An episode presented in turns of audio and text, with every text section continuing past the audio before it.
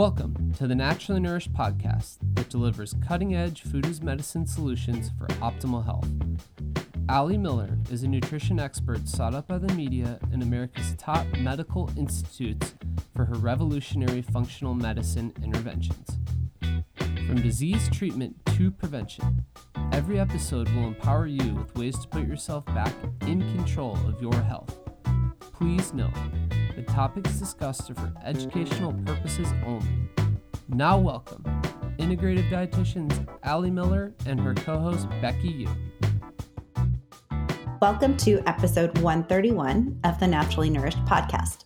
Today, we're talking about a hot topic and one we've done a few episodes about in the past with regards to the microbiome. So, today we'll be covering specifically Candida and SIBO or small intestinal bacterial overgrowth.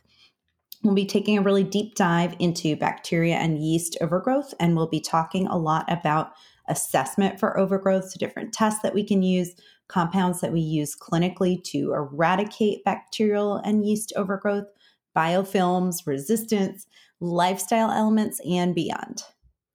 Yes. So this is going to be a heavy hitter. You might listen to this episode twice, and that's totally cool.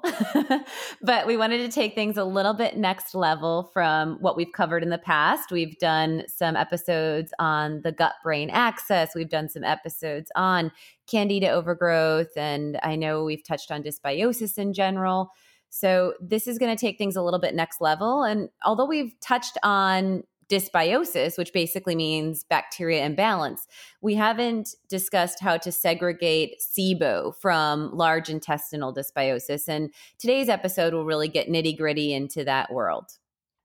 Awesome. So before we dive in, I know we have some updates for listeners with some exciting events coming down the pipeline. Um, and the first thing being, if you're listening to this episode in real time, um, we are two days away from the spring launch of our vir- virtual food as medicine ketosis group. So hop on over. Oh, oh you've been waiting for you've been waiting for that, Becky. yes. Oh my gosh. I wish I had capability to do that on my end. I don't know if I do, but I don't think we'd get far in any episode. No, we wouldn't. We wouldn't. You're, you're really lucky that I don't. That's, that's amazing. Oh, you just shocked me. I lost my train of thought. Um, two days. two days, you guys. Um, we bumped this one up so that it would hit like right after spring break as a really good hard reset of you know getting into your summer body and feeling good by the start of yes summer. Yes, we were going to start this program in May, but it starts in two days, as Becky said, April 10th. We do, if you listen to this on archive, we do allow enrollment all the way up to two weeks into each program. So if you're listening to this a week out, you can still sign up likely, but it's also possible that as you're listening to this, we are within a couple spots of selling out uh, because I know last round in January did, and things just continue to grow. And the big benefits of my 12 week virtual food as medicine ketosis program is that it applies functional medicine elements. And so we have an entire class within the six classes. We teach a formal class every other week, and it's taught live. Uh, it's taught as kind of a webinar format.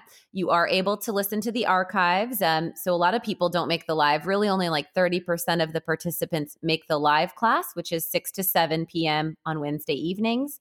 Uh, but most people are going to be catching the replay, and then everyone interacts in our private Facebook group, which is a really great forum for us to directly engage with you. And we try to apply a lot of application of functional medicine, like we provide you a candida quiz, we provide you guidance on the details that incorporate your low carb lifestyle into food as medicine to make this a sustainable journey. And so we have varied protocols for adrenal fatigue and hypothyroid. We have a varied protocol for breastfeeding mamas or for women that are looking for fertility or for men that are dealing with cardiovascular disease it is really going to be a game change for you in a way to learn more about how to connect with your body and heal from the root cause, whether you are keto curious or totally locked and load doing keto as a lifestyle, there's going to be information in here where you compare this science and medical world with natural medicine and whole foods. Yes. And the every other week class is such good value. I mean, you get 12 weeks and ongoing. You get to be actually in our Facebook group for a lifetime. And a lot of people choose to actually repeat this program because it is different every single time we teach it. We're teaching to the group that we have, we're teaching based on the most updated research out there and tweaking, you know, according to feedback that we get from our clients, but really, really good value versus trying to work with one of us one on one, which um, you're on a wait list, and I'm into a couple months down the road of working with uh, individuals as a new client. Um, so, really good entry point to at least get started on your journey in functional medicine. Again, whether you're just keto curious or even not Right. interested in going full blown keto per se, um, you know, more of a low glycemic approach, it's a really good starting point for anyone wanting to delve in on the functional medicine journey and really use food as medicine as the solution point. And so we give you access to all of the labs in our clinic as a participant. We, of course, advise you on supplementation strategy. It is just super, super value packed. So go grab your spot, alimillerrd.com backslash ketosis hyphen class.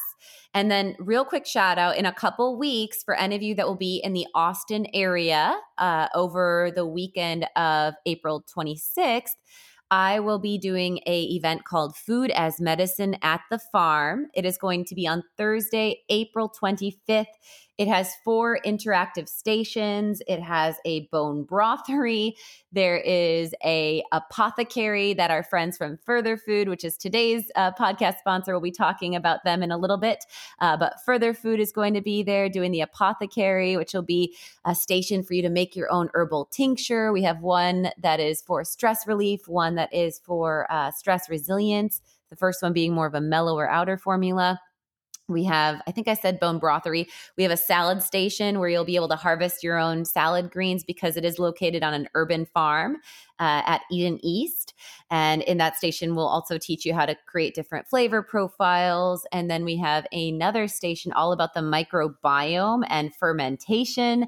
Uh, one of my friends from F Stop Farm is going to be teaching you about the varied uh, stages in the fermentation process, how to make a brine. We have Redmond Real Salt helping us out there. It's going to be just an awesome event of community uh, food as medicine, and there'll be live music, wine by Dry Farm Wines, and uh, we'll, we'll be there and we'd love to meet with you all. So get your tickets. Um, there's a link on my events page, and we'll also put a link in the show notes. Um, and it's going to be on April 25th. Yes. So if you are in the Austin area or in Texas at large and feel like driving in for the event, we would love to meet you. Come give us a hug and say hi. Uh, let's get into today's episode. So, for reference, um, Ali was mentioning a couple of episodes that we have on the microbiome already, and I will link these in the show notes. But episode 22 is an oldie but goodie specifically on candida overgrowth. And then in episode 60, we covered dysbiosis in general and the gut brain connection. Um, so, if this topic is of interest, those are good ones to go back and reference after you finish this one. But let's start here with the basics, Ali. What is Candida and what is SIBO? Sure. So, we you know that i'm super passionate about the influence of the microbiome right or our gut population of bugs that live in our body. I can't even say intestines alone because our microbiome, as we've discussed in past episodes, actually even is in our eyes, right? We have an ocular microbiome. We have a microbiome in our ear, nose, and throat, in our small intestine, in our large intestine, and pretty much in any orifice in the body, right? So there's some form of microbiome within our ears, within our vaginal canal, and so forth. But when we're talking about Candida and SIBO. Basically, Candida is defined as Candida albicans. This is an opportunistic fungal uh, pathogen. So, this is a bad yeast fungus that overgrows in the body. There's varied forms of candidiasis and different strains, but Candida albicans is the most popular. Um, but the term candida could be a little bit larger umbrella, like there is Candida tropicalis and, and varied forms that are a little bit more resistant and unique. And when we're talking about candida overgrowth, there's often going to be symptoms like bloating, fatigue, headaches, constipation, weight gain, dermatological concerns like skin irritations, hives, uh, rashes, and uh, tends to also connect with yeast infections, um, which can be seen vaginally or as in like an oral uh, thrush or even athlete's feet. These can all be signs of candida overgrowth in the body. Now, uh, dysbiosis is just a general phrase of the gut flora being imbalanced. So, dysbiosis would be kind of the the grand umbrella term um, of having imbalanced gut microbiome population. And Candida belongs under the umbrella of dysbiosis, as does SIBO. So, SIBO uh, stands for small intestinal bacterial overgrowth. It is not strain specific. Okay. So, you could have SIBO with any varied strain of pathogen, or it could actually be just an excessive amount of commensal bacteria that are overgrowing in the small intestines. And that's going to create disharmony or imbalance within our intestinal tract. It's going to create oftentimes bloating, distension, belching. We tend to see more action in the upper area when we're dealing with SIBO, uh, but we can also deal with both constant, eh, both constipation and diarrhea when dealing with SIBO as well. Okay, and then let's dig a little bit deeper. I know you just covered some of the symptoms of both, but kind of how the symptoms are are overlapping or different between candida and SIBO and and how you might know just going off of symptoms like you said upper GI focused more so for SIBO, would it be lower GI focused right. for candida? So, you know, the the primary amount of gut bugs are are to be living in the large intestine and so that's probably important for listeners to understand so you know our our probiotics or our favorable gut bacteria play such a favorable influence on our nutritional status and our digestive health. So we know that in the colon, for instance, we actually make nutrients like we manufacture vitamin K and biotin. These are made short chain fatty acids. These are a great fuel source for the body and for our metabolism. And all of these things are made by our population of our gut bacteria. And when in a symbiotic state, we're going to get a good abundance of those nutrients made, and we'll also get favorable detoxification, favorable hormone balance, and favorable bowel regularity. So in SIBO, what happens is there's often inample or inadequate favorable bacteria in the large intestines. And again, too many bugs fermenting up higher in the small intestines, where we'd prefer that population to move southbound. Um, so candida can actually be seen in both the upper or or um, both small or large intestines. So again, that kind of macro umbrella is dysbiosis. I hope that that helps. Um, so we can see in both SIBO and Candida mood disturbances like anxiety and depression. Um, I think I've already hit heavy that there could be digestive distress. And to the level of, I think with SIBO, we tend to see more um, of, again, the above the belly button bloat. With SIBO, we tend to see maybe more dynamic uh, bloating. We can see bloating with both Candida and SIBO, but SIBO can really be that food baby, like people call it, or like a three plus inch variance within the waistline. We can also see more belching, as I mentioned, and, and heartburn or reflux would be higher with SIBO, but can still be present with Candida.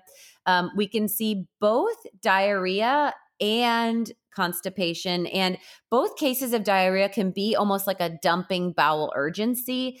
That more quick, rapid acting tends to be SIBO mitigated because, or influenced, excuse me, because when SIBO is present in the small intestine, we're not getting as ample breakdown of food particles and we're not getting as optimized digestive and absorption. So we can get almost like a dumping effect where too larger particles get into the larger intestine. We get this huge water variation, and that's where we'll get this urgent loose stool.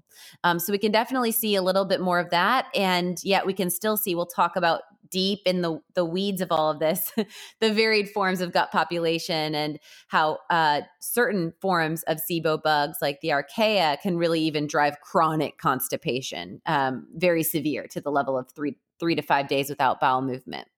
So beyond digestive distress, beyond bloating, we mentioned mood. Um, the other world that I'd like to hit on is headaches. Um, so this is one that we tend to see headaches and brain fog. I tend to attribute a little bit more with candida.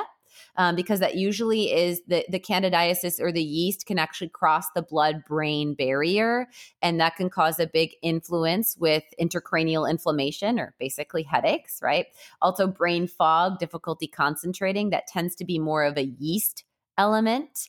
Uh, let's see about any other distinguishable factors. I talked about the athlete's feet, but we could see other scalp uh, or fungal or like nail fungus that would be attributed more with the candidiasis or yeast. I think you can see chronic fatigue on both ends of the spectrum because the body is going to be stressed. And that also opens the world of autoimmune disease in general, right? We're going to see autoimmune disease in both worlds because the body is trying to fight an invader, if you will. So that puts the body into kind of auto attack mode.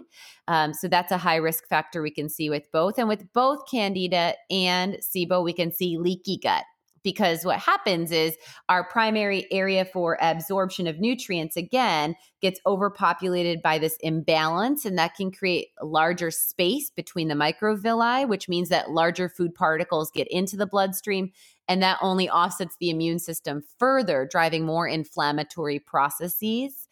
Um, a big thing that I would say specific to SIBO and not candida is going to be the the larger attribution of dysfunction in the colon. And so we'll see a little bit more tendency towards like I said that rapid bowel motility and uh, fat malabsorption so we could see like lighter colored stool uh, and then we could also see low levels on blood tests of our fat soluble vitamins like A, D, E, and K, and then potentially some of those other nutrients that are made in the colon like B12 and, and biotin. Okay, so a lot of overlap, but definitely some distinguishing factors. Um, we do have a candida and dysbiosis quiz that I will link to for you guys if you're wanting to dig deeper just on symptoms alone. Uh, but let's talk about why overgrowth of both candida and SIBO would happen in the first place. Where does this stuff come from? Right. And this is kind of one of those concepts, right? Candida and SIBO and dysbiosis, where it, it's, we'll talk about assessments as well. And it's kind of like the devil is in the details. You know, you, you can, as we're talking about ways to eradicate or remove, right? If you're identifying between some of those symptoms and you just had five aha moments and you take the Candida quiz and you fail it, it is very possible that you fail it because you have SIBO and not Candida, right? It's very possible that you fail it because you just have generalized dysbiosis. And how you're going to approach it is going to be a pretty tight overlap. That the first place is, of course, plowing the gut and resetting the microbiome. Uh, so I want to make sure that in today's episode, what you don't want to do is get paralyzed by confusion between definition, right? And and then not make any action to start to feel better within your body. Yeah, I think that's that's important. So a lot of times, you know, I tell clients it's like, well, we don't know exactly what we're hitting, so I'm going to add a little bit of extra botanical support to overlap and cover both exactly. upper and lower GI and we'll talk about specific formulas, but Yes. I I agree from what I see in clinic for sure. Right. And like we were trying to in today's show notes distinguish between the two and it's like, yeah, but I've seen cases of, well, you mm-hmm. know, and mm-hmm. there is there's just there's just a very overlapping influence and so to, you know, answer really why this can happen in the first place, a, a lot of times bacteria imbalance, especially any form of a pathogen can drive yeast flare, especially following antibiotic use, right? So it's like chicken and egg. What happened first, and where are we today? And how can we be most comprehensive in our approach? So we know that antibiotic use is, you know, one of the number one causation factors for yeast flares, which is why actually a lot of physicians now are prescribing diflucan or fluconazole uh, usually those would be the two. Nystatin is kind of a heavier hitter as an antifungal drug, but a lot of doctors will do do like a two day run of an antifungal following a seven to ten day course of antibiotics because they know that when you sterilize and hit the mi- microbiome with an atom bomb, that you then lose the natural host defense, your probacteria, and opportunistic yeast and opportunistic pathogenic bacteria are going to be first to set up camp, right? So, antibiotic use can be a cause factor for sure. And I would love to, even before saying that, open with stress uh, because this is one that's definitely unsung and, and doesn't get enough value noted in the impact of stress on the microbiome. But if you've read the anti anxiety diet, uh, you definitely know where I sit on this, and you've heard me talk in that last episode about that that stress gut connection. Um, we've seen in research study over research study that sterility, uh, we actually get sterility of lactobacillus and bifido, the two most known and well researched probiotic strains, uh, can go down to a level of no growth in a body that is under a high mental emotional stress demand. Um, so stress alone can sterilize the biome, and then that can drive opportunity for SIBO or Candida. Um, we talked about antibiotic use. The dietary risk factors are first and foremost going to be diets that are high in excessive refined carbohydrates, high refined sugars, right? And so we know, like in lab setting, when you're trying to activate yeast, you take warm water and sugar, and that's how the yeast flourishes, right? Um, and so we know that yeast loves to thrive off of sugar, and maybe a little bit more opportunistic over that of SIBO would be the sugar connection with Candida. Uh, we know that oral contraceptives can play a role with both Candida and SIBO uh, because that has a negative influence on our microbiome as a host or a foundational balancer. We know that alcohol use in both Candida and SIBO can be contributing factors because they sterilize in sense. And that steroids, uh, because, uh, so like prednisone, for instance, because they are glucocorticoids, they tend to drive increased levels of blood sugar, which could create more opportunity for a candida flare. So, steroids um, and antibiotics generally, we're going to see higher candida following that. But the stress, the diet of high carb, alcohol use, oral contraceptives, those would definitely be equal opportunity hitters. Now, other SIBO drivers specific, I would attribute more SIBO to like someone that deals with gastroparesis, um, which is the fancy word for someone that has slow motility.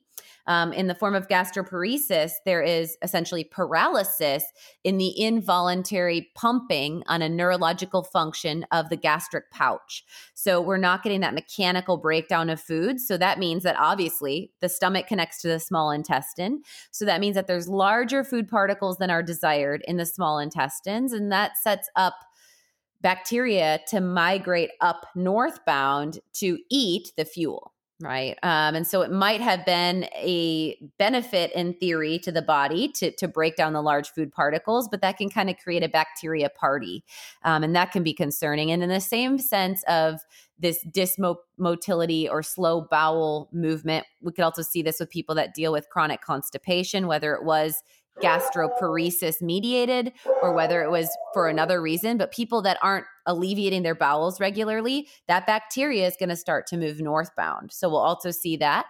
And then we will see low enzyme production. So your enzymes, remember, your digestive enzymes get suppressed under stress, right? And they also get suppressed if you have any issues with pancreatic function. So, someone that would have uh, pancreatitis, of course, or um, had had history of radiation on that area of their body. Those could all be contributing factors. And um, of course, then to mention the other drug interaction of PPIs, if we're neutralizing our stomach acid, then we are lowering the efficacy of our enzymes, many which require hydrochloric acid to activate. So, so there could definitely be that influencing factor. And an enzyme connection is one that I would jump a little bit tighter more on the SIBO. Okay, so a lot of like chicken egg, yeah, yeah, stuff, and you know a lot of um, reasons that we can draw on that we might have become overgrown in the first place with candida or SIBO or or even both. Um, but let's talk about specifics of assessment. How do we, beyond just looking at symptoms, how do we actually test for these things? What's the best mode of testing specifically for candida? So, first, to be clear, I always recommend doing at least a preliminary six week cleanse before you would invest in testing. And unless to unless you are dealing with diagnosed inflammatory bowel disease. Because if you're dealing with diagnosed inflammatory bowel disease, we do want to know your level of your calprotectin and your level of the susceptibility of the inflammation of the tissue in the gut before we bring in agents that are going to eradicate overgrowth, right? But if in general, the first line of defense is to do a cleanse because you're likely going to get outcomes and save yourself a lot of money yeah. just to be point just to be frank. In my 10 plus years of clinical experience do my candida cleanse bundle and the beat the bloat ebook we have it now as a bundled option which is really cost affordable and that's my my ending point there. So how to assess it though. Um, I think the best value added if you're dealing with the the bloating and distension is is to run the MRT food test. Uh, the reason for that is that you will see if you have an overgrowth of candida. Now, this is just specific to candida. So, you're not going to see if you have an imbalance of another pathogen, like potentially Klebsiella or Entero, Enterobacter, or, you know, there's so many different genius of strains of bacteria overgrowth that we could name. But the MRT blood test will test for Candida albicans, and it's looking at your blood, um, and it looks at the inflammatory chemical release in, in in which your body is actively battling the Candida overgrowth. So you will see that. And if you're dealing with some basic gut distress and inflammation, the MRT gives you the value added, of course, of 169 other compounds that you can then actually use to remove from your diet in an elimination diet. So it's like a GPS for your body of what drives inflammation, and candida is assessed within that. Now, again, you could get a negative for candida and still be dealing with some form of yeast overgrowth or some form of dysbiosis or SIBO. So that's not necessarily a, a all or nothing answer, but it can give you some guidance. Stool testing would be the best answer to give us a big picture assessment on what's going on in your intestinal environment. So that's going to give us if you have a parasite, if you have yeast overgrowth, what the colonization of bacteria looks like, if there are any presence of pathogens, if there are high amounts of commensal or wildflowers in the gut, and if there's no growth or beneficial growth of your favorable bacteria. We'll also look at malabsorption here. We'll also look at enzyme output. So that'll say if you're susceptible to SIBO, right? We'll also look at the fermentation and the end products of your bacteria. So we'll actually see your short chain fatty acids.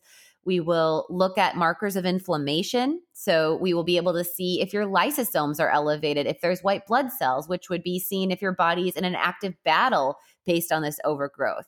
So stool testing is going to be the most detail oriented. But with that being said, it's, you know, around $500 of information that may get outcomes by doing that six week cleanse to begin with. So just kind of food for thought on the investment there. Sure. I'm waiting for my own stool test results to come back as we speak and got Byron to do his too. um, that was a fun process. yeah, it is. You can float the boat, you float the boat or you hold the boat. Yeah, I have gotta, to hold the boat. You got to hold the boat. I don't know what the, the floating the boat thing. I don't know if I have aim like, like yeah. that. What's battleship sunk? Yeah, no. Yeah. anyway, anyone who's ever done a stool assessment knows what I'm talking about. Anyone who hasn't, I'll spare you the details. and you might have a better time just doing a cleanse. yeah, yeah, exactly. Um, what about though assessment for SIBO? Because I know that wouldn't necessarily be seen on a stool test. So how do we know if we're like barking up the wrong tree, or do you recommend doing two layers of testing in that case? Right. So, so for SIBO specifically, you know, once we're looking at stool tests, that's really giving us more of an indication of what's happening in the larger intestine. And, and there is digestive and absorptive elements. And like I said, you could see factors and influencers of SIBO, like you likely will see an influence on your butyrate or short chain fatty acids. You're likely going to see in ample enzymes, right?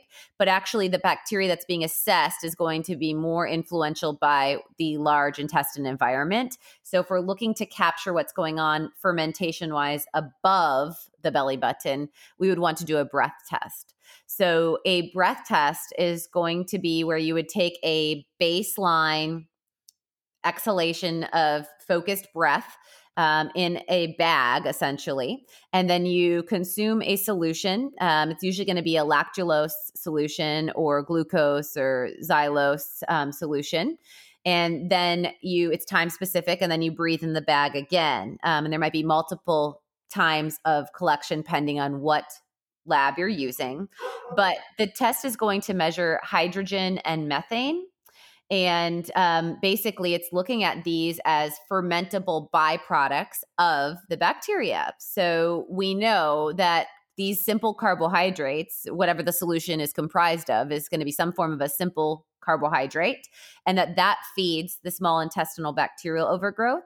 And the SIBO then produces hydrogen and then if you have presence of archaea within your SIBO, the, the hydrogen is going to feed the archaea and they will produce more methane. So that's the variability of if you are, you know, hydrogen dominant or methane dominant, that's going to give us more information about the type of population. And in the individual, the the main telltale variation beyond having this test done is that the hydrogen dominant SIBO is often going to lead to this kind of chronic malabsorption dumping syndrome where there's more diarrhea, malformed bowels, and more bowel urgency.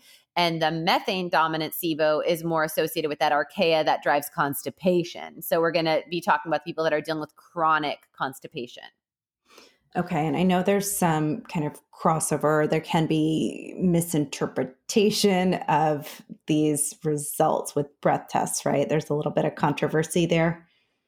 Yeah. Well, so a couple things it can be both based on there, there's a feeding um, approach right as far as the diet that you consume leading up to your test uh, because we don't want any like long chain carbohydrates or long fermented prebiotics that would create this lingering effect of, of gut bacteria, right? Um, and so, how you apply the basic diet is important first and foremost. And then the fact that breath can be a little bit very variable, right? Like, as far as like how hard you're exhaling, how deep you're exhaling. I know that even with like taking breath ketones, I can get a significant variation by the way that I'm exhaling. So that's something to be mindful of. And then there can also be influencing factor of like again low stomach low stomach acidity and enzymes can have a false influence on your um, byproduct that we're getting as as the outcomes and um, we can also see it, there's not a direct black and white distinguishable influence of colonic bacteria and the small intestinal bacteria or small bowel. Um, and so that can play a role as well. Got it. Okay. So it'd be really important to have a functional practitioner help you interpret lab results if we are dealing with SIBO. Um, and Oh, I just want to say something too yeah. for listeners. So, what's different too about a SIBO test, which I've reviewed many, and I'm not usually huge on ordering because it's not going to give any guidance. Whereas, like a stool test, I find a lot more va- value added because a stool test will tell us what compounds are going to be the most reactive and resistant in the eradication process. Whereas, again, for a SIBO test, you're just getting a, a, scoring of the hydrogen and the methane. So, yes, you could use it as a baseline, like pre cleanse, post cleanse, and watch those values change. Um, but there is that that variability and you're not going to get guidance on what you're going to do about it like as a functional practitioner myself i have a pretty comparable SIBO gut cleanse that I'm going to put you on regardless of you know where you're scoring. I might just know based on where you're scoring that you might need two or three rounds of a cleanse versus one. Sure. And like you said, you know, going with the cleanse first or maybe instead of the testing at all would be a better bang for your buck if you are expressing, you know, the symptoms that we would attribute to SIBO anyway. Yeah, and you're going to want to make sure if you're doing a breath test and you want that confirmation of a positive, that it does test both for hydrogen and methane, because the ones that do just test for hydrogen, you could also get a false positive, because again, that Archaea uses the hydrogen as a fuel source. Uh, so be mindful if you are investing in a breath test that you're looking at both of those values. Got it. And then what about doing a probiotic challenge to assess for candida or SIBO? Would that be effective? Yeah, I mean, that's effective for both. In fact, we see a lot of literature out there as a telltale sign that if you have SIBO, you're likely not going to tolerate live active lactobacillus lactobifidus or or bifidobacterium, lactobacillus or bifidobacterium. I made a hybrid, like gen, like yeah, Benifer or something.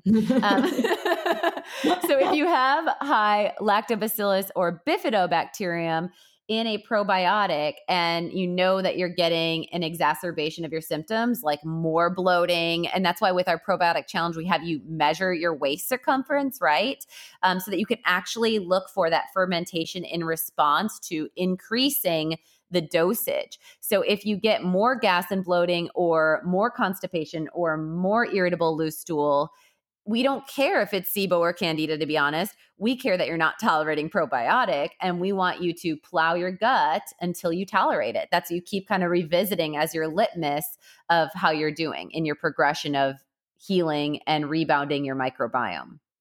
Okay, and I'll link to a blog where we have detailed how to complete a probiotic challenge using our Restore baseline probiotic and kind of increasing that dosage throughout uh, the is it 10 days or 12 i always get tripped up but well there's three the, two to three base days. Yeah, yeah but it's yeah, 10 active right. 10 active days. Yep. And um, yeah i mean i i would say if you're if you're listening to this podcast and you've listened to more than five of, of my episodes of the naturally nourished podcast and you haven't done a probiotic challenge yet like pull over stop the phone and do a darn probiotic challenge because that'd be the first thing to do even before the preemptive cleanse, right? To just get a, a, an assessment of where your microbiome is at.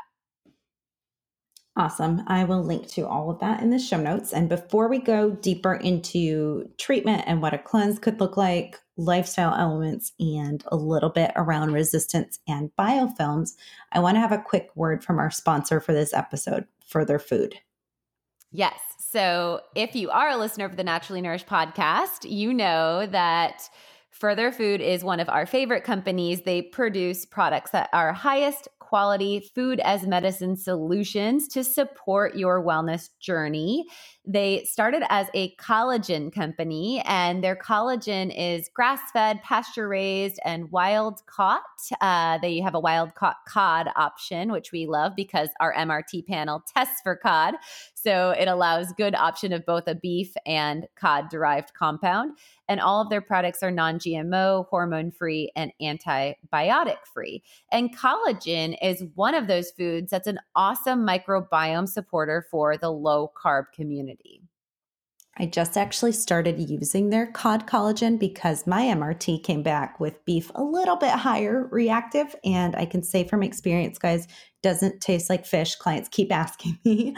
Um, yes. They are making really, really good, high quality products. And we just love that they are a small women owned business. And their mission really comes from their own personal experience with chronic illness from IBS to Crohn's to thyroid disease, uh, they have a vision to create a community driven, comprehensive knowledge platform with food based wellness insights and food based products. And they do a really freaking good job. They've come out with several new products just in the past year since we've been following them. Like I'm obsessed with the mindful matcha, which also has, yeah, also has adaptogens and wheatgrass in it. So it's a really great nutritional bang for your buck, uh, gets you that L-theanine to mellow out your mood, and um, great with a couple teaspoons of fat to blend up as a morning latte. And then I know that we're also both fans of their turmeric tonic.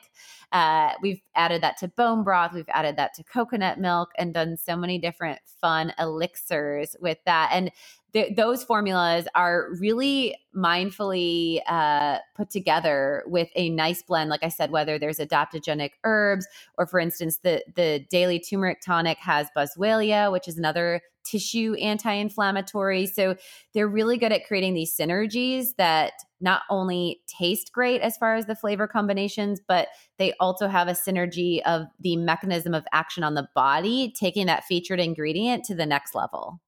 And I love how accessible and also affordable their products are. I love, love, love their stick packs of collagen to like throw in my purse or throw in my carry on to stir into, you know, a, an iced tea or a latte at the airport to get a little bit of extra protein or gut support when I fly. Totally. And really good in baked goods too. I put them in all of Stella's uh, pancakes, my almond butter pancakes, and my zucchini low carb collagen muffins, and all of the things. So you can go over to furtherfood.com backslash discount backslash Ali Miller RD. Don't forget that word discount in the middle. Um, and or you could use the word Ali Miller RD uh, as a coupon code and you will get 10% off your first order online. Go check them out. We love them. Ali Miller RD as the coupon code at furtherfood.com. All right, back to it. How do you treat candida overgrowth? So, the first thing you want to do is stop fueling it, right? So, you don't want to add lighter fluid to a fire. And so, the first things we really want to focus on is we want to remove a high carb diet, right? So, we want to eliminate carbohydrates down to the level of 60 grams a day total. So, if you're already doing some form of nutritional ketosis, you likely have your carbs at that as a max anyway, even if you've kind of been doing it for a lifestyle and you're more in my like phase 1.5. And if you're kicking off your keto, you're probably at 30 grams total a day, or maybe you're even doing a, a, lower carb diet, and that's that's fine too. So 60 grams of carbs is what I put as an upper limit when we're looking at doing a candida or dysbiosis cleanse. And I'm thinking probably going forward, I'm just going to use the words interchangeably unless I distinguish by something. so for both processes, we want to reduce carbohydrates. And um, we also want to remove uh, fermented foods. So we actually keep probiotic rich foods out for at least the first three weeks of a cleanse. And then that's probably a part of a assessment of how successful the first three weeks of the cleanse have been. Because at week four, we let you start to play with a probiotic food again. If you get a um, you know negative feedback or a recurrence of a symptom that had started to resolve midway through that week four then i would have you hold your probiotic food longer and continue with just the cleanse approach. Um, but i keep out probiotic foods for the first three weeks minimum if not all six weeks. And then i also eliminate any um, Vinegar, I limit vinegar to one tablespoon for a candida cleanse for certain. There's more of a yeast vinegar connection there. And then we also want to keep out, of course, beer, uh, champagne, yeasted foods in general, right? Um, and then, of course, nutritional yeast as well, even during a yeast cleanse for certain. Okay, so that's kind of the removal diet aspect. And then what specific botanicals are we using? And, and I know there's some overlap between Candida and SIBO and those that are most effective. Yeah, and and so diet would be pretty much ac- across the board very comparable. And when we're talking about compounds that are going to help with die off, uh, big botanicals that I think of is oregano oil. Uh, oregano oil is going to be found in our candy activator. So again, we named it focusing on candida, but a fantastic, powerful tool that also has thymol or thyme oil. And um, it is also going to have a little bit of lemon balm. So, those compounds all have been assessed actually in eradication of SIBO. So that's a fantastic formula for both banks of the river, as is berberine. Berberine's been shown to be very successful, and that's in our berberine boost. Uh, and uh, I love the berberine boost formula because it uses Oregon grape root, which is that whole food form, in addition to the concentration of berberine. And then the only thing varied from our Candida bundle, which includes again both the Candy Activator, the Berberine Boost, it's going to have GI cleanup, which would be important for both a SIBO or a yeast cleanse. That's a type of probiotic that actually eats away at biofilms, um, basically these networks of bacteria that can create ongoing chronic candida or SIBO. So the GI cleanup helps to create space and also removing the die off. And then ultimate detox would be a good player for both as well. Um, because it's going to help the liver and kidneys in the removal of the die off. It helps to reduce the die off symptoms where we can see headaches and muscle aches and fatigue and that lethargy or kind of like Herxheimer reaction, that that flu type response that we can get during an active cleanse. So the beat the bloat cleanse with the bundle um, for the candida cleanse would be appropriate for both. And then I would say if you are shooting in the dark, it may behoove you to add in my GI reset, which is another botanical formula that's going to add in barberry root and also wormwood oil that also gives a uh, also there's some caprylic acid in there so that gives a little bit more of a broad spectrum if you're even hitting parasite or sibo got it so that would be kind of an overlapping formula to just tack on to your cleanse or yes. even you know with clients where um you know, I'll I'll check in at week three or four, and they're like, "Oh, I'm doing this cleanse. I don't really feel any different. I'm not getting much action." Um, yeah, there should be a little bit of like bowel change or like being able to feel that you know something is dying off. So I'll often add that as an overlap um, at that like week three to four mark, and then go a little bit longer with a cleanse if we're not getting that action. Absolutely. And I think when we think of SIBO, so one big distinguishable variance is drug therapies, right? So, like I mentioned with Candida, it's uh, fluconazole or diflucan or ni- um, nystatin. Those are all antifungals. And the big one that we see with SIBO, and, and it's really kind of came out, I think, with really like Chris Kresser discussing this concept of SIBO is is rifaximin, right? And um, that's the main drug or Xifaxan is the brand name that we know to successfully eradicate SIBO because there is a lot of bacteria resistance. So your standard antibiotics often will not kill out.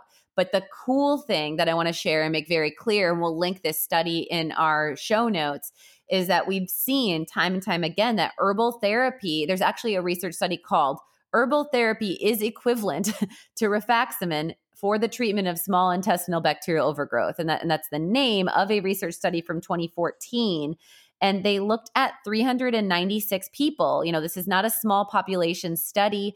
And the conclusion was that the herbal therapies that were studied and used as an active intervention um, were at least as effective as rifaximin for resolution of SIBO. I think that's super cool and definitely less, you know, unfavorable side effects and definitely some positive benefits. On, oh, girl, and cost. Yeah, yeah I yeah. mean, those, rifaximin is over three hundred dollars. Um, so there's that. Yeah. Um, and then, you know, another study that we'll make sure we link in show notes as well showed the effectiveness of using probiotics after yes. treatment of SIBO, because I think with SIBO, there's a lot, and we'll get into this in a sec, um, but a lot of high rates of recurrence and recurring infections. Um, so, using probiotics to really set up camp in the gut to prevent against that future recurrence.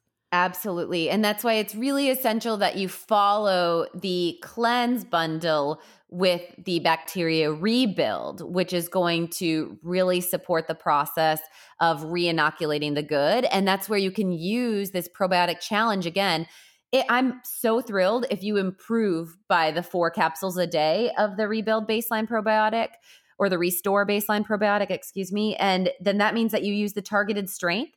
And since I've had my uh, C section with Stella, now she's almost three, I'm still taking the 60 billion colony forming units of the lacto bifido strain because those IV antibiotics just totally destroyed me and I'm under chronic stress. And whenever I retest I always do best with all 60 billion and I take that and the rebuild spectrum so that I get the good blend of the streptococcus I get the good blend of the other forms of the lactobacillus and uh, it's it's going to be that wide scope along with the targeted and and that works really beautifully for me so probiotic therapy remember is nature's antibiotics and that's going to create the healthy foundation to set up camp to make you resilient to regrowth in a negative way Awesome. And then the one thing that I would add on treatment specifically of SIBO as well is looking at the motility issues that might Absolutely. have been present as a, a cause or again a chicken egg piece of the puzzle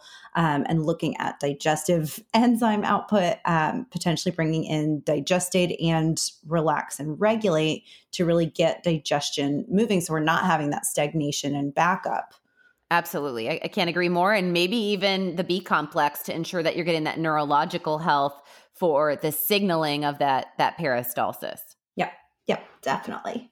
Good add-on. Um, let's get into real quick the concept of biofilms and resistance of yeast and bacteria. Because I know I have yes. clients who go through multiple rounds of cleanses and they're still showing symptoms, and this could be for months on end that they're still not able to tolerate a probiotic. Yeah. So again, biofilms are like these these anchors. Okay, we think of it as like a network of bacteria, almost like a root system of a plant. Is a really good visualization and the biofilms can really network and support the pathogen or the bad bacteria.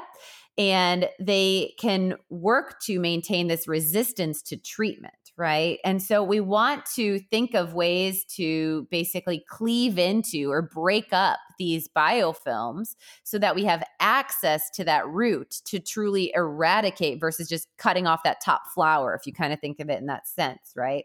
So we know that, for instance, Candida has a very strong resistant biofilm. So an antifungal alone may not create long term resolution.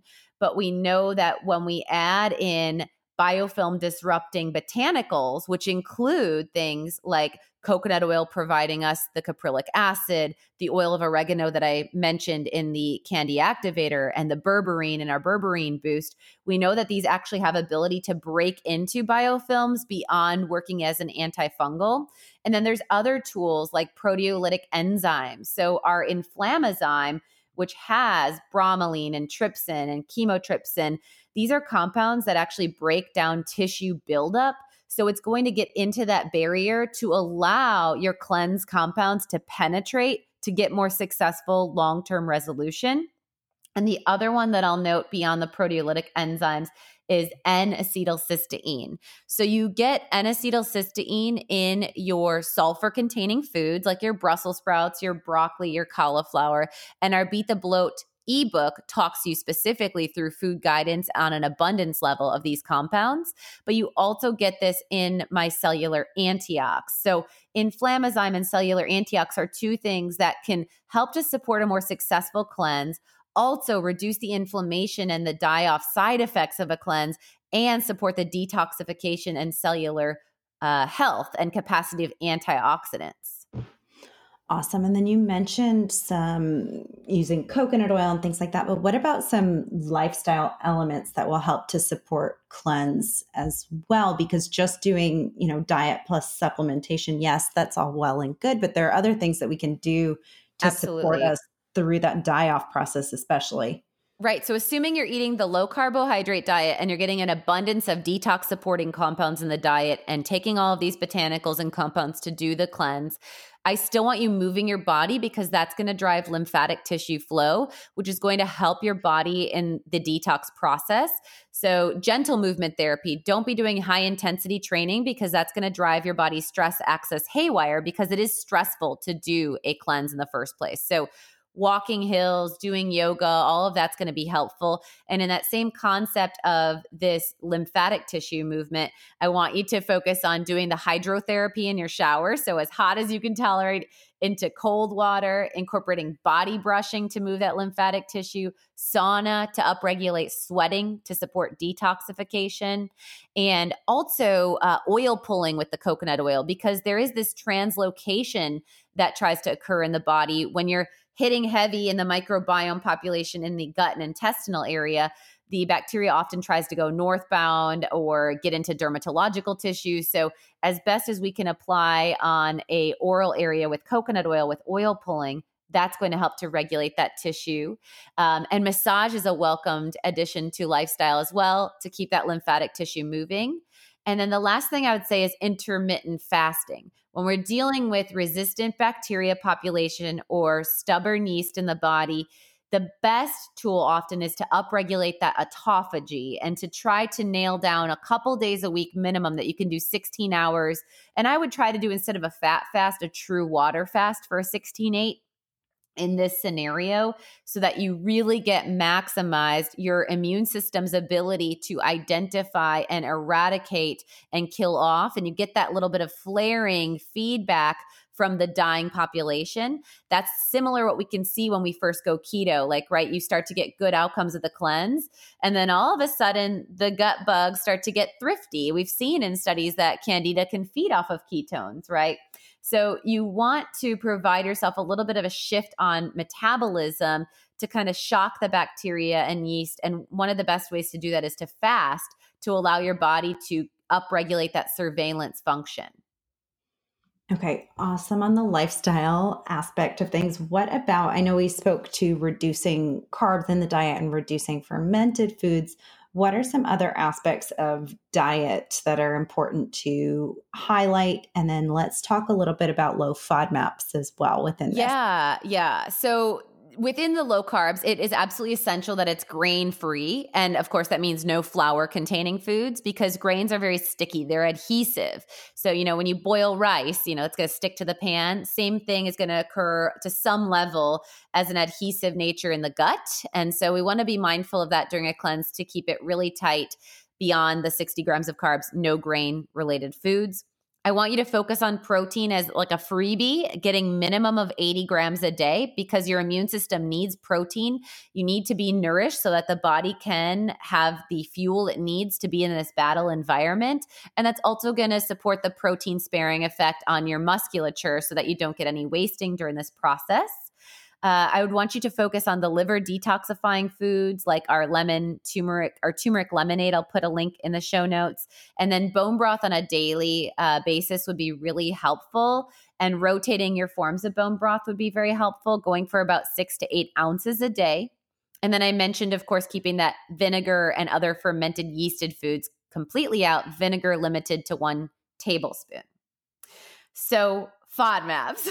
Yes. I yeah, just to lay this down. So the FODMAP diet essentially was brought to our attention um, in research studies where we were looking at these basically simple carbohydrates um, that feed bacteria overgrowth in the small intestine, right?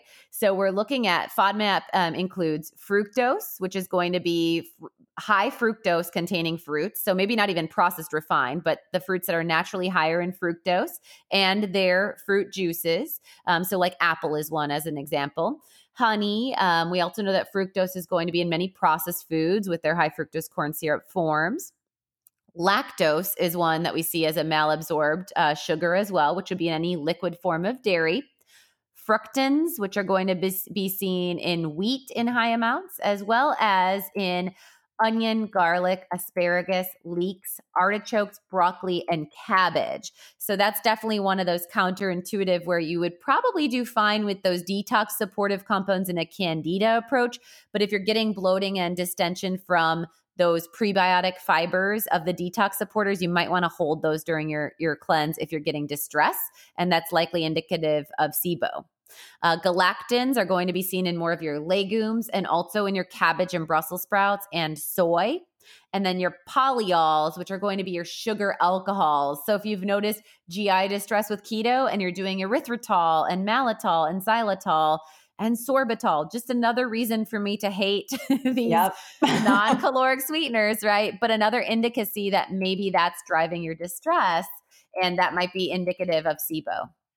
Okay. And then seeing intolerance of veggies and and a lot of these groups of foods might also be a case to go a little deeper and do, you know, keto carnivore for a portion of your cleanse.